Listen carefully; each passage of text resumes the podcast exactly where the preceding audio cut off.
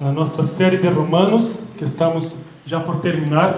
Seguramente para o próximo domingo, o pastor já vai terminar com sua, a prédica de cierre deste livro, com tanto conteúdo, com tanto uh, doutrina, com tanta ciência bíblica profunda de teológicas, livro de Romanos. Como o pastor comenta, o livro de Romanos sempre foi um livro onde que provocou, sua leitura provocou muitos avivamentos em toda parte do mundo. A começar também, claro, por la reforma protestante, que nós outros celebramos ao fim deste mês, el 30 de outubro, mais um aniversário da reforma protestante, onde que Martim Lutero, lendo a carta epístola aos romanos, ele se depara com a declaração que o justo por fé viverá.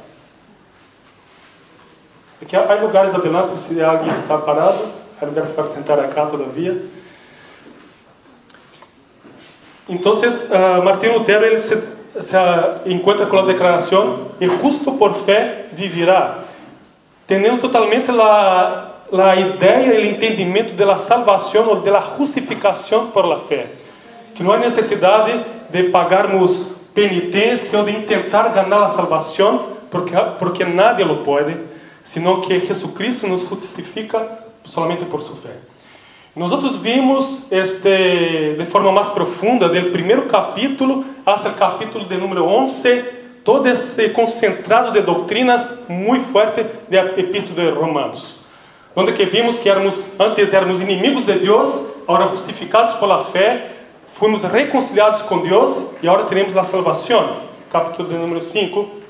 Vimos eh, que por através de Adão entrou o pecado por todo o mundo, toda a humanidade, pero através de Cristo vino a salvação a seu povo também. Então, de 1 a 11, apóstolo Pablo vai trabalhando a base doutrinária desta epístola. Alguns, alguns irmãos que estavam em Roma e uma igreja composta de judios e gentiles, ou seja, gente que não estava acostumada com as ensinanças do Antigo Testamento e estão aí se congregando. E mais aún, é, há indícios na Epístola de Romanos que os judios possivelmente foram mandados por o imperador Cláudio a sair de Roma por um tempo. Então, eh, por um tempo, a lo mejor os judios tiveram que sair da cidade de Roma. E aí quedaram, começou a igreja cristiana com vários gentiles. E agora, por alguma razão, a Bíblia também nos dá alguns indícios que os judios volveram a Roma, e os judios cristianos volveram a Roma. Então, imagínate que está uma igreja com uma base doutrinária, com vários eh, gentiles que não estão acostumados com as tradições do Antigo Testamento, e agora chegam os judios a esta igreja eh, com suas uh, costumes todavia um pouco arraigados do Antigo Testamento. Alguns costumes de não poder comer carne de, de cerdo, algumas coisas assim, ter muito cuidado uh, com a bebida alcoólica ou, até mesmo com o dia de sábado.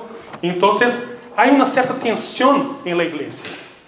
Então, apóstolo Paulo, para a solução para a tensão, seguramente é Jesus Cristo, pero primeiramente apóstolo Paulo vai poner a doutrina como base e a partir do versículo capítulo 12 vai começar a trabalhar de forma prática, falando que esses irmãos têm que viver em união, em unidade. Esse é o chamado da palavra do Senhor para nós outros. Na primeira parte nós entendemos, fomos justificados pela fé, somos salvos em Jesus Cristo. A graça nos alcançou. Eu era um perdido, pecador, mas a graça me alcançou de tal forma que eu agradeço a Deus por isso. Pero bueno, há uma resposta prática também de amar a minha irmã. Ou seja, se a graça me alcançou, tenho também que amar e conviver com minha irmã. E por isso o apóstolo Paulo, em capítulo 14, que estudamos há dois domingos, vai falar sobre, uh, sobre temas que não são centrais na fé cristiana. Ele vai falar, mira, eh, está bem que há temas que são centrais, Jesucristo é Deus, nós outros entendemos que Jesus é Deus, nós, ente nós outros entendemos que Sua palavra é a única inspiração de Deus, eh, a Sua palavra é a nossa única regra de fé prática. Há coisas que são muito centrais no cristianismo. Pero o apóstolo Pablo vai dizer: mira, vocês estão peleando por temas que são de opinião, que são de consciência. Vocês estão peleando porque um pensa que pode comer todo tipo de carne, assado argentino, a toda, de toda forma, e aí outros que pensam que não, que temos que nos resguardar um pouco. Vocês estão peleando por temas de consciência. Então, ele vai falar sobre essa unidade. No capítulo 14 e nos primeiros versículos do capítulo 15, nós outros vimos ele trabalhando este tema, e a lo mejor de uma forma negativa. Negativa em que sentido? Porque ele dizia, mira, vocês que vocês que entendem que podem tomar uh, tomar vinho e comedida ou comer carne, suportem ou recebam os seus irmãos que pensam que não podem fazer isso. Então, vocês convivam em harmonia. Na forma negativa, ou seja, não hagam isso, não hagam isso, não hagam isso. Pero agora, no capítulo 15, do versículo 7 ao 13, ele vai cerrar toda essa sessão falando sobre a ação de Cristo. Vai falar e vai exponer sobre a persona de Cristo neste tema de unidade e justificação pela fé. Pensando nesse tema, eu queria compartilhar com vocês um quadro, uma imagem que me hace, uh, me atrai muito, muito entendimento a vários passagens bíblicos e a história de Jesus Cristo, a história da redenção. Eu gostaria de compartilhar com vocês essa imagem. Não está, a, a lo mejor a imagem está um pouquinho escura, por essa imagem é uh, uma, uma comunidade de, em Franklin, Tennessee, allá em Estados Unidos. Um pastor ele pede a um, um, um amigo dele, um artista, para que possa pintar um quadro, debujar um quadro que representar a história da redenção.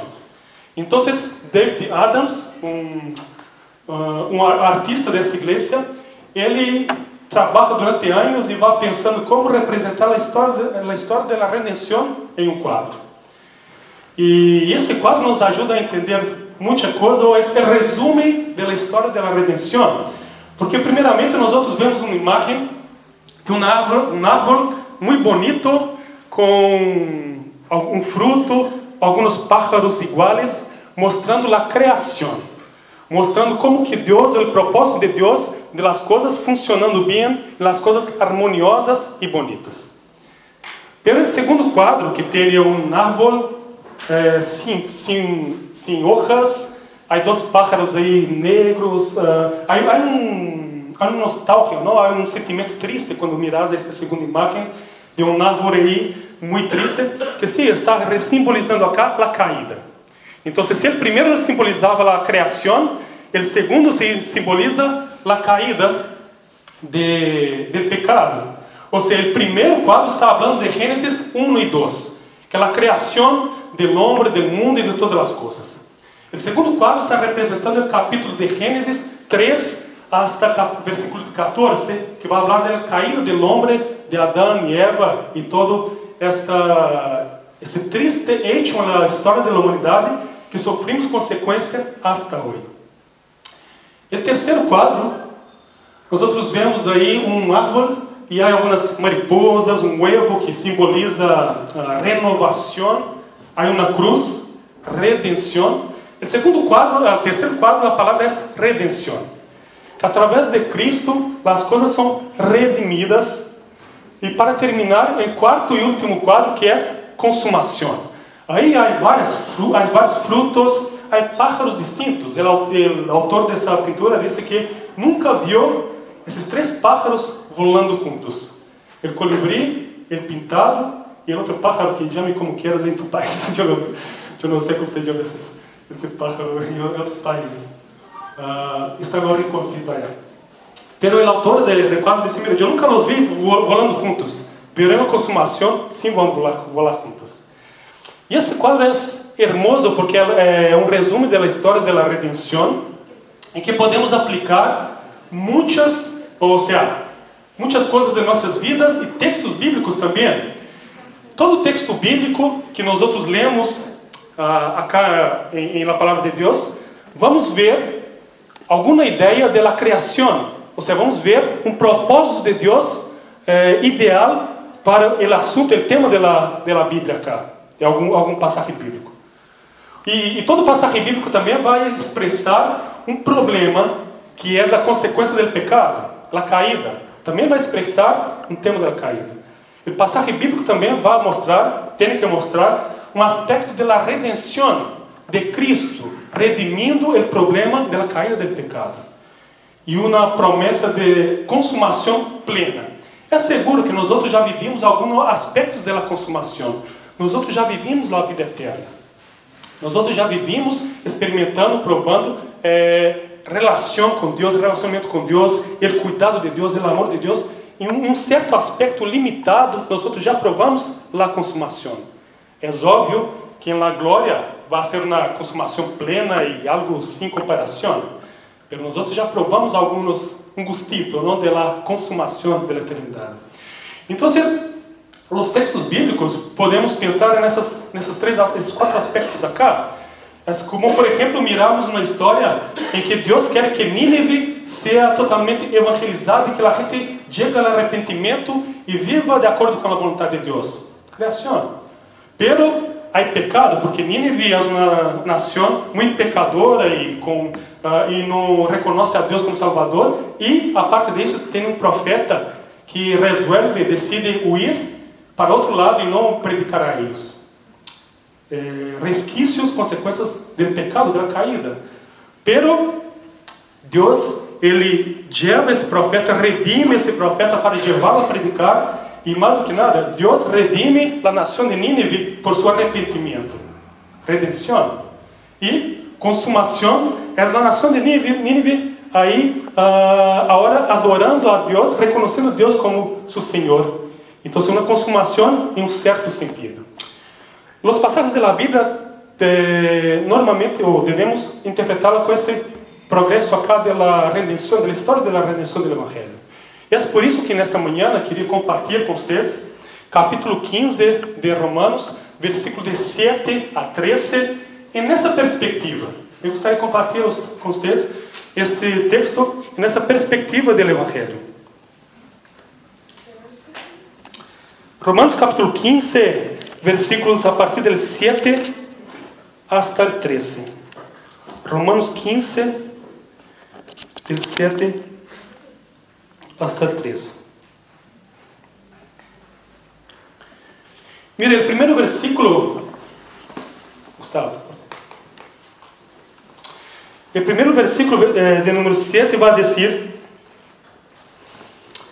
por, lo, por tanto, recibimos los unos a los otros, como también Cristo nos recibió para la gloria de Dios. Portanto, ou seja, essa palavra portanto está fazendo uma conexão com o versículo anterior, porque ela está falando, mira, vivamos, vivemos unânimes, unidos, juntos em Cristo Jesus. É o que está falando nos versículos anteriores. Então, Pablo vai chegar à conclusão. Portanto, então, nós outros eh, recebemos los unos a los outros como também Cristo nos recebeu para a glória de Deus. O versículo 14, o capítulo 14, ¿te acuerdan que Pablo decía, mira, recibas, reciba, reciba o irmão débil para que, pero não para estar discutindo em opiniões, sino que para edificação, para a glória de Deus. E agora está dizendo, capítulo 15 vai dizer, portanto, conclusão, recibam uns aos outros. E quem é o exemplo? Cristo Jesus. Então, é por isso que podemos pensar nesse versículo como um aspecto da criação, a vontade e o propósito de Deus. Qual é a vontade e o propósito de Deus? É que vivamos unidos e que recebamos uns aos outros. De que forma? Suportando a dizer, ah, bueno, este é, este é brasileiro, bueno, bueno, lo saludo, bueno, lo saludo, já está bem, não? A lo mejor le doy, no, uh, o problema, é que, o problema é que o texto não nos dá essa base para a interpretação. O problema é que o texto vai dizer: receba como Cristo recebeu vocês. Que forte isso. Que forte, porque quando uno para para pensar como Cristo nos recebe, eu me recordo de Lucas capítulo 15, quando Jesus está falando e predicando para várias pessoas, e aí há uh, publicanos, que eram cobradores de impostos, e aí pecadores de vários tipos, prostitutas, uh, pessoas que estavam uh, totalmente entregues, escravos ao pecado, que eles estavam cerca de Jesus. Então, que dizem os fariseus, que estão, os religiosos da época, disseram, O que passa com Jesus que está comendo e compartilhando com essa gente pecadora? Jesus, então, sabendo disso, lhes conta três, ou uma parábola que está em três parábolas. Na primeira, ele vai falar de uma ovelha perdida. Ele vai falar: mira, havia um pastor que tinha 100, pero uma se perdeu. Ele deixou as 99, 99, foi buscar a, a que havia se perdido, la puso em seus ombros, la levou. E que houve quando chegou aí em la, em junto com as outras? que passou? Fiesta, celebração. Aí, aí serão passados, parija e tomaram os mates e foi festa, alegria. Se o texto destaca, é muita alegria por el pecador que se havia perdido. Depois ele vai contar a parábola de uma mulher que estava aí com suas poucas moedas e de repente se perdeu uma moeda. E a mulher começa a buscar a moeda, começa a buscar e de repente a mulher la encontra. E que é essa mulher? Chama todas suas amigas para sua casa, mira, hagamos uma festa cá, tomamos um mates cá, cortamos na carne porque encontrado na moneda que se havia perdido. Festa, alegria. E também, para terminar, ele conta a história de um hijo perdido. Um hijo que se foi da casa, vendeu, gastou todo o dinheiro de seu padre. E, bueno, e o hijo ele chega à conclusão, bueno, agora já gastei todo, estou comendo acá comida de cerdos, eu vou volver para meu padre e pedir-lhe que eu trabalhe para ele, para que me pague um sueldo, pelo menos. Quando ele vai chegando, seu padre corre, eh, não lo espera chegar, corre, lo abraça, lo põe um anillo, lo dá uma roupa, uma túnica nova, e diz: Não, vós sos meu, meu hijo amado. Então, não sos um trabalhador, sos meu hijo amado e vais estar aqui comigo. E hace que? Uma festa. Parejada, mates e vinho, igual também. festa, alegria. Uh, Jesus Cristo, ele, o, o, Jesus Cristo nos ensina então que Ele nos recebe com, com alegria. Ele nos recebe apesar de nossos pecados. El hijo gastou toda a plata de, de seu padre, que ele, sua herança de seu padre, antes do tempo e todo, pero apesar de tudo isso, o padre lo recebeu. Lo recebeu com alegria, lo recebeu apesar de seu pecado, e lo recebeu de maneira imparcial, sem acepção. Sem acepção. Assim Jesus Cristo nos recebe, com alegria, sem acepção e apesar de nossos pecados. Apesar de nossos pecados. A palavra em Romanos 5, 6 diz que, mientras éramos aún pecadores, Cristo nos deu vida. Ou seja, quando a um éramos pecadores, quando a um estávamos em pecado, quando a um não havíamos libertado-nos do pecado, Cristo nos deu vida. E Cristo começou a trabalhar, a fazer a obra em nossas vidas. Sabe o que passa muitas vezes que nós outros que estamos há mais tempo na igreja? É que pensamos que a gente já tem que vir convertida, lista, para estar com nós outros muitas vezes. E pensamos, mira, ah, eh, eu aceito meu irmão, pero se vem, já, se já vem, já vem listo, com todo já já todo preparado, já trabalhado por Deus e aí eu aceito. Pero Jesus Cristo não nos aceitou assim. Jesus Cristo ele, ele nos recebe apesar dos nossos pecados. Por isso que Jesus Cristo estava deixando cerca dele, tinha cerca dele eh, pessoas, prostitutas, pecadores de todas as formas estavam cerca de Jesus. É por isso que Jesus aceitava estar cerca dele. E os fariseus não entendiam. Os fariseus diziam: não, há que, há que ser justo para estar diante de Jesus. E Jesus dizia: não, Há que estar cerca de Jesus e Jesus pode ser justo. É diferente. Então, é, se temos algum pecado, se temos alguma debilidade, não huyamos de Jesus. Acerquemos a Jesus. Porque Jesus nos recebe com alegria. Jesus nos recebe de forma imparcial. Jesus nos recebe de, apesar de nossos pecados. Pecaste? Acerca de Jesus não te alejes daí. E, e, e, a parte dessa aplicação, claro, o texto está dizendo, mira, há um propósito de Deus que nós como igreja, a missão, recebamos nossos irmãos dessa forma, com alegria, sem parcialidade e apesar dos pecados de uns e dos outros. Temos que receber um dos outros. Esse é o propósito, esta é a vontade de Deus, este é uh, o ideal de Deus. Pero que passa? Pero por quê? Pero por que não vivimos assim? Por que não vivimos de forma assim tão unânime que a vez ou outra temos temos opiniões que nos dividem e tem, tem, há temas que uh, que há divisão entre nós outros? Por quê? Segundo quadro, por tema do pecado, consequências do pecado. E aí, por isso eu queria ler, seguir o texto e nessa perspectiva, versículo 8 e 9 diz assim, de forma completa: Pois os digo que Cristo Jesus vino a ser servo da circuncisão, ou seja, Cristo Jesus vino para quê? Para cumprir a lei. Ele vino para cumprir toda a lei do Antigo Testamento. Vino para ser servo no sentido de uh, cumprir a lei dos judios. Então, os judios não têm excusa porque Cristo também vino a mostrar a eles. Cristo Jesus vino para ser servo da circuncisão para mostrar a verdade de Deus, primeiro propósito para confirmar as promessas hechas a los padres, segundo propósito, e para que os gentiles glorifiquem a Deus por sua misericórdia, por sua misericórdia. Ponto. Terceiro propósito. Uh, lo, que, que, lo que o pecado é, cria ou causa em nós outros. Se nós outros miramos allá em Gênesis do começo, quais foram os sentimentos de, em consequência do pecado de Adão e Eva. O primeiro sentimento foi vergonha. Eles miraram, mira, estamos desnudos, então consigamos algumas, algumas hojitas acá para tapar-nos, a vergonha e temor. Deus, tenho que esconder-me de Deus, é, tenho temor.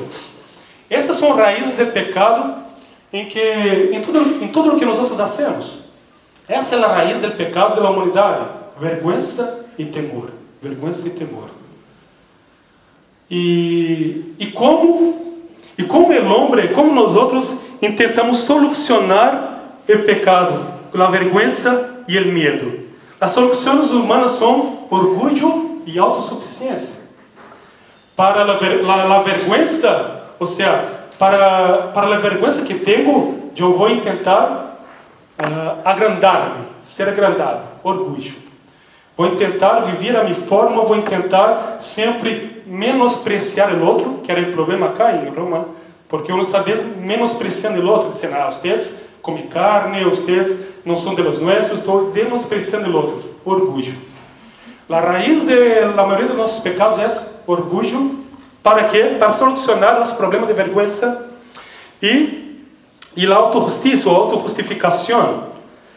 Para autossuficiência minha também, para tentar uh, substituir ou arreglar o problema do medo, do temor, em saber que o amanhã não me pertence. Então, eu tenho que adonhar-me de tentar adonhar-me de minha vida, pensar que eu sou o Senhor de minha vida, ser autossuficiente e sempre tendo uma autojustiça. Ou seja, se há algum problema em minha vida, a culpa é do outro. Se há um problema em minha família, a culpa é do outro. Ah, é porque o outro faz assim. Então, isso é uma auto-justificação. Estou sempre acusando o outro. Se há algum problema, não é minha culpa. A culpa é do outro. É porque eu, eu não tenho problema. Eu, tenho, eu sou orgulhoso. A raiz dos nossos pecados é orgulho e autojustiça. Então, é, e aí nos deparamos com, com, essa, com, esse, com esse tremendo problema, porque a maioria dos nossos pecados tem que ver com vergonha e temor e medo, e estamos tentando arreglar as coisas da nossa forma. E tentamos arreglar também da forma religiosa e decidir, sabe o que? Eu vou à igreja todos os domingos. Então, aí eu arreglo o tema da vergonha com Deus. Porque eu aí toco a bateria, e eu vou e aí, aí sim arreglo a minha situação com Deus. Me orgulho. Uma vez mais, uh, tentando uma solução para o orgulho, para a vergonha e o medo. Pero não, a religião a religião não, não, não me tapa esse problema. Não, hay, pero hay, hay algo que, hay algo sim que soluciona. Essas são as soluções humanas.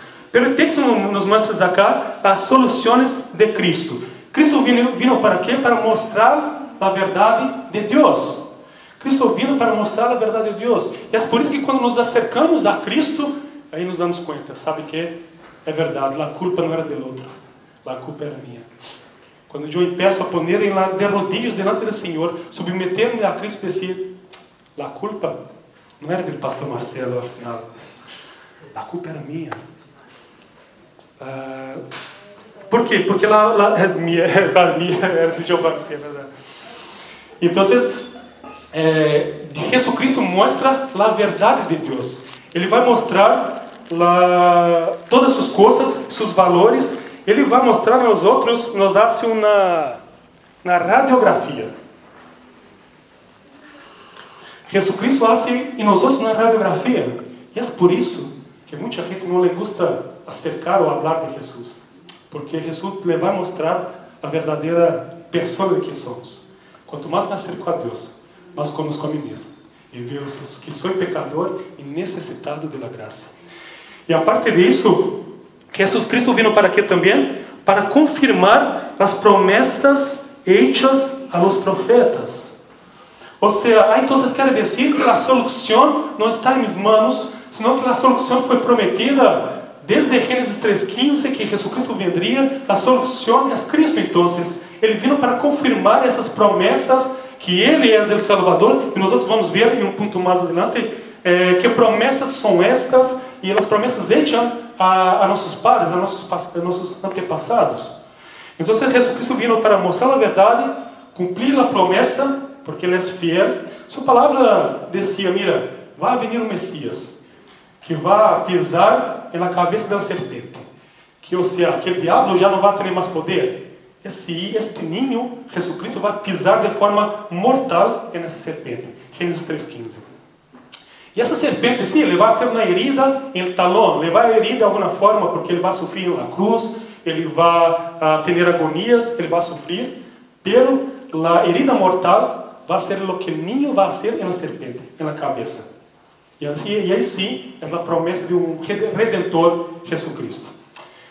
Nós vimos então na caída que sempre tentamos arreglar as coisas a nossa forma, pero não é uma solução. Jesus Cristo vino trazer a verdade. Ele vino para cumprir confirmar as promessas hechas pelos padres. E para quê? Para que os gentiles glorifiquem a Deus por sua misericórdia. Se vós não sois um judío, esse versículo está falando sobre sua pessoa. Paulo está falando sobre vós. Se vós não sois judío, está falando sobre vós. Para que vós glorifique a Deus. Para isso que Cristo vindo para que vós estiver aqui hoje adorando ao Senhor, todos nós outros em comunidade, e adorando ao Senhor com todas as nossas vidas, o propósito de Cristo para esta caída, a solução para essa caída. E o texto também vai nos mostrar qual é o tema da redenção. A redenção, eh, Pablo vai usar como argumentos alguns textos bíblicos. Ele vai usar textos de los três, uh, de las três divisões que se hacía, que os judíos se haciam no Antigo Testamento. Acordem-se que quando Pablo está escrevendo acá, todavia não havia no Novo Testamento. Pablo tampouco estava tão consciente que estava escrevendo o Novo Testamento, senão que a Bíblia nessa, nesta época era somente o Antigo Testamento. E como estava dividida a Bíblia no Antigo Testamento para os judeus? Leis, salmos e profetas. As leis de, de, de Gênesis, Deuteronômio, Levítico, uh, Éxodo, as leis, os salmos e os profetas. São as três divisões do texto, do texto bíblico que eles tinham em mão. Então, que hace Pablo para argumentar, para dar seus argumentos? Ele toma a Bíblia que ele tinha e vai dizer: mira, assim como disse, dizia tal texto, assim como disse tal texto, tal texto. Ele vai citar acá, vai ser pelo menos quatro citas acá de alguns textos. Ele vai falar, por exemplo, do Salmo 18, 49 e 50, e disse: Por isso Senhor, te alabo entre as nações e canto salmos a tu nome. El Senhor dá grandes vitórias a seu rei, a seu ungido Davi e a seus descendentes lhe mostra por sempre seu grande amor. Aqui é um salmo de Davi alabando a Deus pela vitória de seu povo e apenas um salmo também messiânico mostrando que ele ungido uh, ele, ele, ungido, ele ungido nesse texto, cada vez está falando dele, porque ele era ungido rei, mas toda vez que está falando de ungido, está apontando para a venida de Cristo. Ou seja, Davi era uma, era uma sinal que ia venir um rei perfeito, ungido de Deus, para reinar sobre toda a terra. Então, ele estava falando a Camila, os descendentes desse ungido que, eh, que passa, le muestra, Deus les muestra por sempre su grande amor. Quem são os descendentes de, de ungido de, de, de Davi, de Jesucristo? Nós outros, os descendentes. Então, a promessa é que seu amor é demonstrado para sempre. Não é nos momentos bons. Não é quando você está, está bem, sua vida está prosperando. Não é somente quando você está com sua família, compartilhando celebrando o Dia das Madres. Ou não é somente quando você recebe uma bendição material de Deus. Não, não é somente aí. A Bíblia está falando que seu amor é perdura e demonstra para nós outros por sempre, a todo tempo, a todo momento, independente das circunstâncias. Deuteronômio, que é o livro da lei, Paulo vai dizer assim: Alegra-se nações com o povo de Deus, ele vingará a sangre de seus servos. Si Deus se vingará de seus inimigos, hará expiação por sua terra e por seu povo. Ele hará expiação por sua terra e por seu povo. É, Moisés está celebrando acá. Moisés está sendo na alabança. Depois, quando passaram pelo Mar Rojo, Moisés ele ele empieza a escrever na alabança. Ele também era é, meio músico, como Andrés aí, e começou a escrever sua música, sua canção, celebrando a Deus porque havia um passado, hecho um milagre tremendo passado e se livrado de, de escravidão do Egito. Ele escreve uma hermosa alabança que está em Deuteronômio, capítulo 32, ah, versículo 43, e ele vai dizer isso, mira, eh, Deus Deus hará expiação por sua terra e por seu povo já é uma perspectiva em que Cristo vendria para ser expiação, para pagar nossos pecados. Aquele cordeiro que eles mataram e a sangue puseram nas portas allá em Egipto para sair, eh, agora ia vir um cordeiro eficaz, um cordeiro que derramaria, derramaria seu sangue também no madeiro, pelo que os libertaria de uma forma de uma vez por todas. Traeria a liberdade para seu povo por toda a eternidade. Então Moisés alaba ao Senhor e, e, isso nos genera também uma alabança. O Salmo 117, que é o terceiro cita de, de Pablo nesse texto, diz: Alabem ao Senhor, nações todas, pueblos todos, cantem alabanças. Grande é seu amor por nós outros. A fidelidade do Senhor é eterna. Pueblos todos é, independente de raças. Acá Pablo está usando o argumento de, mira, se vocês são é, é, judios, se vocês são gentiles, de qualquer parte que vocês vieram, tem que alabar em uma, em uma só voz. Ou seja, a alabança unifica, a alabança une ao povo de Deus. Quando adoramos ao Senhor, nós outros estamos mais cerca. Quando, quando adoramos ao Senhor, quando nós outros eh, adoramos a Ele, com nossa vida, com tudo o que nós fazemos, também com canções, alabanças, quando adoramos ao Senhor, porque Ele é hecho por nós outros, deixamos de mirar os defeitos e os problemas e o que nos separa, e miramos aquele que nos une, que é Deus.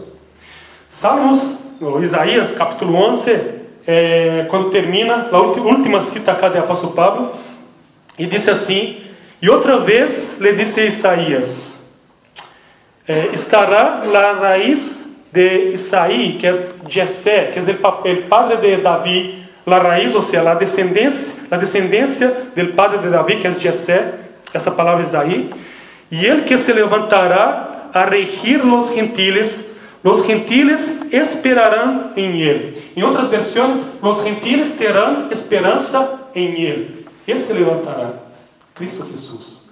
Isaías, mais de 700 anos antes de Cristo, está aqui profetizando que ia vir um Messias. E os gentiles, a gente de países que todavia não se haviam descoberto, os espanhóis, portugueses e todos os países colonizadores, toda essa gente ia adorar o Senhor. Essa é a promessa. Essa é a promessa em livro de Isaías acá. Então, Pablo está dizendo: mira, se há uma redenção, em que não está em suas mãos. Há uma redenção que não, eh, que não depende de vocês. Vocês estão tentando cobrir sua desnudez com algumas horritas, pero não. Deus tem um sacrifício para cobrir vocês. Em Gênesis diz que Deus matou um animal uh, e com a pele do animal cobriu a vergonha de Adão e Eva. Isso já apontava para quê? Para que este cordeiro, havia um cordeiro que ia morrer e ele nos ia cobrir nossas vergonhas. Então, nossa vergüenza, toda nossa debilidade, todo nossa, nosso pecado que nos causa vergüenza é coberto por sacrifício eficaz de Jesus Cristo. Então, nós vimos que há um propósito de Deus perfeito que é que vivamos unidos. Há problemas nesse propósito, porque somos pecadores e teremos ah algumas, ah, alguns desentendimentos para esta união. Pero se há uma solução, é mirarmos a Cristo. É para que a redenção de Cristo eh, venga a, a nossas vidas cada dia mais e para que nós outros podemos assim estar unidos. Um equívoco muitas vezes não é pensar, Deus me salvou no ano de 94, el 31 de dezembro do ano de 94. Deus me converteu aí. E agora, já sou, agora desde aí sou cristiano. Está bem. Pero Deus sigue convertendo-nos dia a dia. Dia a dia estamos convertendo-nos, oh, Deus está fazendo-nos volver a sua vontade, está trabalhando em nós outros dia a dia. Todos os dias peleamos contra nosso orgulho, contra, contra nossa autojustiça, autojustificação. Todos os dias peleamos com isso e a única, única solução é mirar ao Redentor e dizer: necessito de tu graça. Não, eu não lo puedo, necessito de tu graça para redimir. Minhas ações não são perfeitas e de verdade me equivoco. Necessito de um Redentor. E para terminar o texto, agora vemos acá um. Podemos provar ou experimentar um gustito de la, de la consumação, de lo que vamos provar aí no céu, na eternidade com Deus. Podemos provar um pouquinho quando diz o versículo 13 do capítulo 15, diz assim: E el Deus de esperança os llene de todo gozo, de toda alegria e paz em ele, em ele crer e fé, em algumas versões, para que abundeis em esperança por el poder do Espírito Santo. Aqui na oração de Pablo é a seguinte, mira, que este Deus de, de esperança, esse Deus que nós outros estamos escutando acá, que há um propósito, que é a solução para a caída e que nos redime, que este Deus nos llene, que esse Deus nos llene com, o fruto de seu Santo Espírito. Nós outros vemos em Gálatas o fruto do Espírito, e acá Pablo nos aponta pelo menos três desses frutos do Espírito, que é alegria, paz e fé. Alegria, paz e fé. Los quais eh, nós outros, eh, a oração de Pablo que nós outros nos llenemos cada dia mais. Por quê? Alegria é a solução, é o resultado de Deus para o medo que temos. O temor de, de Deus que temos, o medo de, de, eh, de algo, Deus tem o remédio da alegria. Para nossas vergüenzas ou temor também, Deus tem uma paz que sobrepassa todo e qualquer entendimento. E para relacionarmos com esse Deus e para termos tudo isso, Deus nos regala a fé. Também é um fruto do Espírito Santo. Esses três pontos acá, três, uh, três partes do fruto do Espírito em nossa vida, a oração de Pablo é que diz, mira, que isso se desenvolve cada dia mais, que, ele, que Deus nos llene cada dia mais de isso, para que isso se rebolse, ou seja, se sobreabunde em nossas vidas, uh, para que tenhamos esperança, a esperança em Deus. Então, ele tem uma quando tengamos algum problema, primeiramente não ore pela solução desse problema. Ore para que Deus te dê paz, alegria e fé. Como vimos, como vimos na semana passada, pode ser que sua oração não é, não é que uh, não é a solução correta para o seu problema. Porque Deus tem sua vontade boa, perfeita e agradável. E muitas vezes nós outros oramos e pensamos que temos a solução. Bueno, se Deus, se Deus fazer isso, aí sim o problema vai estar resolvido. Às vezes pensamos, não tentamos manejar e ser dueños de nossas vidas, pero uh, a palavra diz, mira, orar, para que a paz que sobrepassa todo entendimento chegue a seu coração e a vossas mentes também. Então, a oração diante de qualquer problema é: Deus, me de alegria, apesar da circunstância. Estou com, com, com, com, problemas financeiros, pero, eh, pero estou tão triste, tão angustiado, que a lo mejor problema não é dinheiro. A lo mejor meu problema é minha fé, meu gozo no Senhor, minha confiança no Senhor. Então, Padre, me llena, me llena de tu confiança, me llena de tu fé, porque o dinheiro não vai resolver. Se o Senhor me hace milagrosamente aparecer acá, eh, não sei quantos dólares, ah, eu vou seguindo em outro momento ou outro, em um momento ou outro, desconfiando do Senhor, não confiando. Então, a solução não é o dinheiro. A solução é Deus, me llena com tu confiança, me llena com tu fé, me llena com tu alegria. São valores transcendentes, independentes de circunstâncias que nos passam.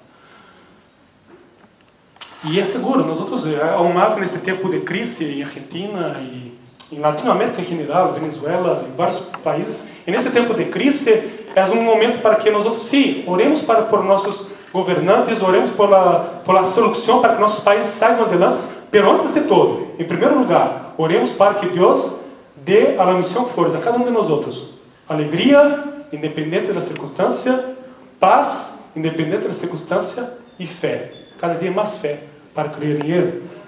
Romanos 5,20 diz assim: Pero la lei se introdujo para que o pecado abundasse. A lei foi mostrada no Antigo Testamento para revelar que nosso pecado de verdade é grande, não logramos cumprir a lei. A lei foi mostrada para que o pecado abundasse. Mas, quando o pecado abundou, que que passou? Superabundou a graça.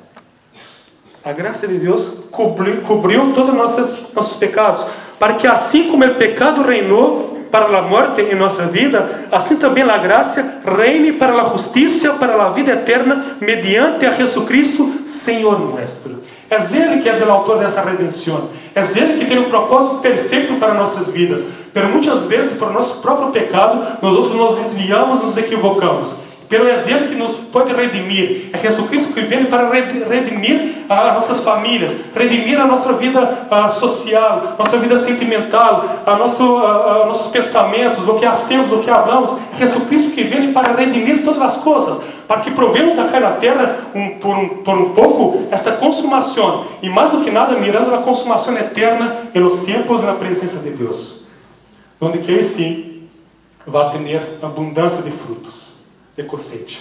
Aí sim, os pájaros que nunca volaram juntos, judíos, gentiles, uh, pessoas de, de várias nações, vão estar aí adorando a Rei de los Reis, a Senhor Jesucristo. Oramos ao Senhor.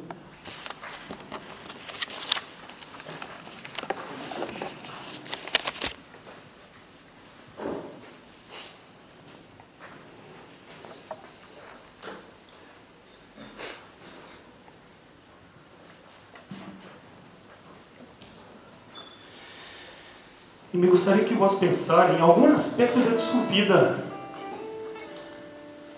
em algum aspecto da sua vida que queres que Deus trabalhe, que Deus atue nesse aspecto, nessa área da sua vida. Eu gostaria que vós pensassem nesta área, nesse momento.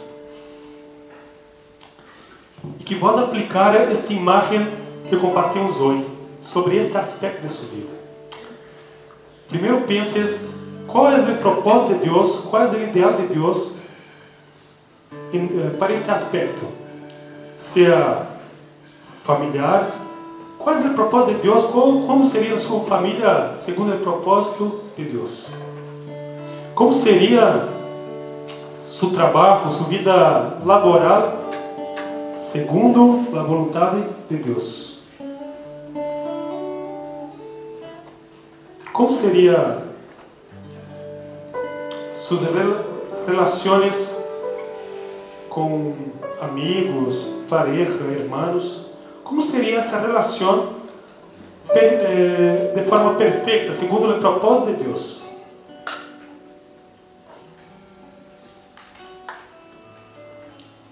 Me gostaria que, pensando nesse propósito, nessa, nessa idealização de, desta área, também pensemos em e os problemas, os problemas que afetam nesta área.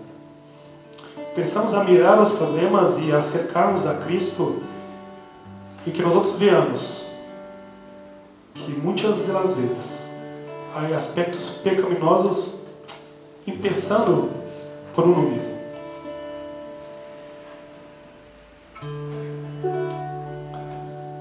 Pero lo bueno es que la historia no termina aquí.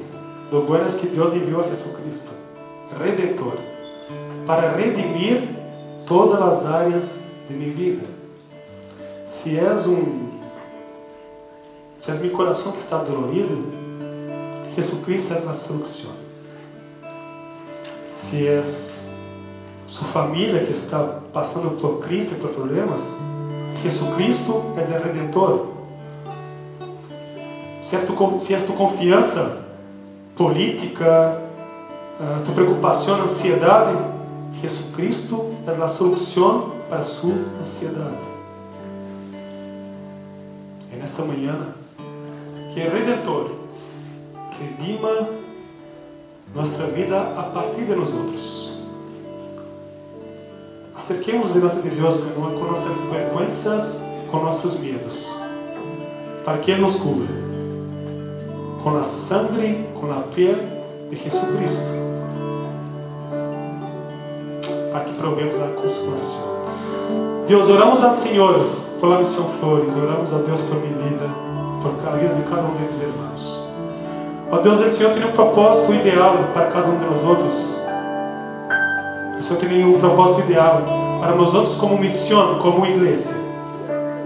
Ó Deus, nós outros confessamos diante do Senhor nossos pecados, nossos equívocos acá.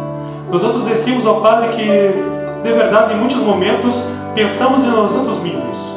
Deixamos de mirar o consumador e autor de nossa fé e pensamos a buscar muitas vezes nossa vontade, nosso orgulho e nossos, uh, nossa, que nossa vontade prevaleça sobre os demais. Perdão, Padre, porque muitas vezes essas coisas nos dividem. Pero como Missão Flores, ó Deus, nesta manhã queremos orar ao Senhor, confiado que o Senhor nos, redime, que o Senhor, ó Padre, nos recebe com os braços de amor. O Senhor, ó Padre, nos recebe de tal forma que redime todas as áreas de nossas vidas. Que a solução para todo e qualquer problema da missão Flores é Cristo Jesus.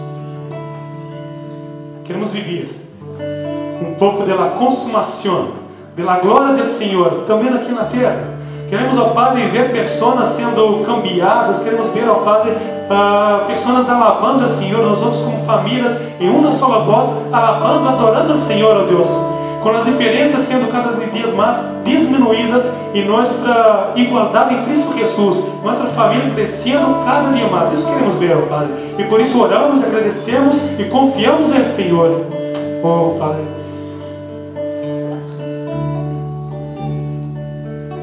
Quanto mais conosco a Senhora. Mas uh, miro me, me pequenez os problemas, ó Padre. Graças ao Senhor por tu redenção, por tu morte na cruz. Alabamos ao Senhor.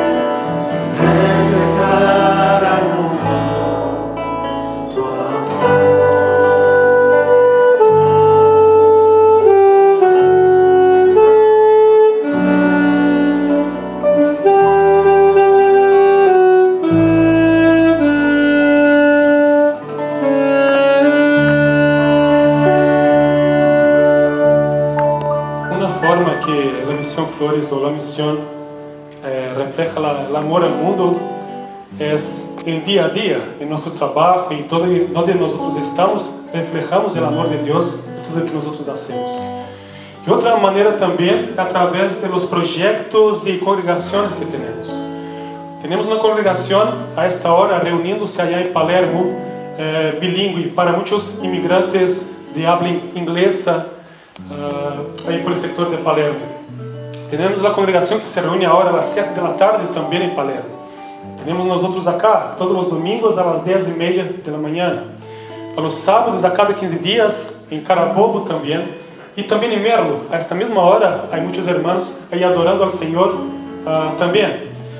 E a parte disso, há vários projetos, de CPI, a escola de futebol, de música, a, a, charlas para os padres e muitos outros, muitos outros projetos mais. E, e, e, como se realiza isso? Através de nossas ofrendas, dízimos também. A graça do Senhor e através também de nossas ofrendas e dízimos. Assim que essa é uma resposta da graça que nós fazemos à palavra de Deus, em que diz que todo Ele nos ha dado. Se vós estás visitando, não se preocupe, é uma, não se sinta obrigado em hacerlo. É uma forma de nós outros respondemos a essa graça de Deus. Podemos orar por essas ofrendas? Pedir a Roger? Roger não está, está. Não está escondido. Orar por as ofrendas. Oremos. Padre, te damos gracias en esta mañana por tu palabra, por tu presencia en medio nuestro, Señor. También por tu compañía, Señor, durante toda la semana en cada una de las labores que hacemos. Porque tú nos das la vida, tú nos das, Señor, nuestro sustento cada día y eres generoso con nosotros, Señor. Te damos gracias, Señor, y hoy no, no damos, Señor, cosas nuestras, sino lo que es tuyo, Señor eh, lo ponemos en tus manos, Señor, para el extendimiento del reino y lo hacemos como una reacción, como una respuesta a tu gracia abundante, Señor, a tu generosidad. Te amamos, Señor, y te bendecimos. Recibe, Señor, esta ofrenda en el nombre de Jesús con acción de gracias. Amén. Mientras recogemos la ofrenda, cantemos una vez más este coro, en que ese coro dice, es una oración poderosísima en que decimos, mira Dios, queremos ser como más como Jesucristo, queremos mirar a mi hermano, queremos mirar a todos y toda la realidad con los ojos de Jesucristo. Oremos a través de esta alabanza cantando este coro una vez más.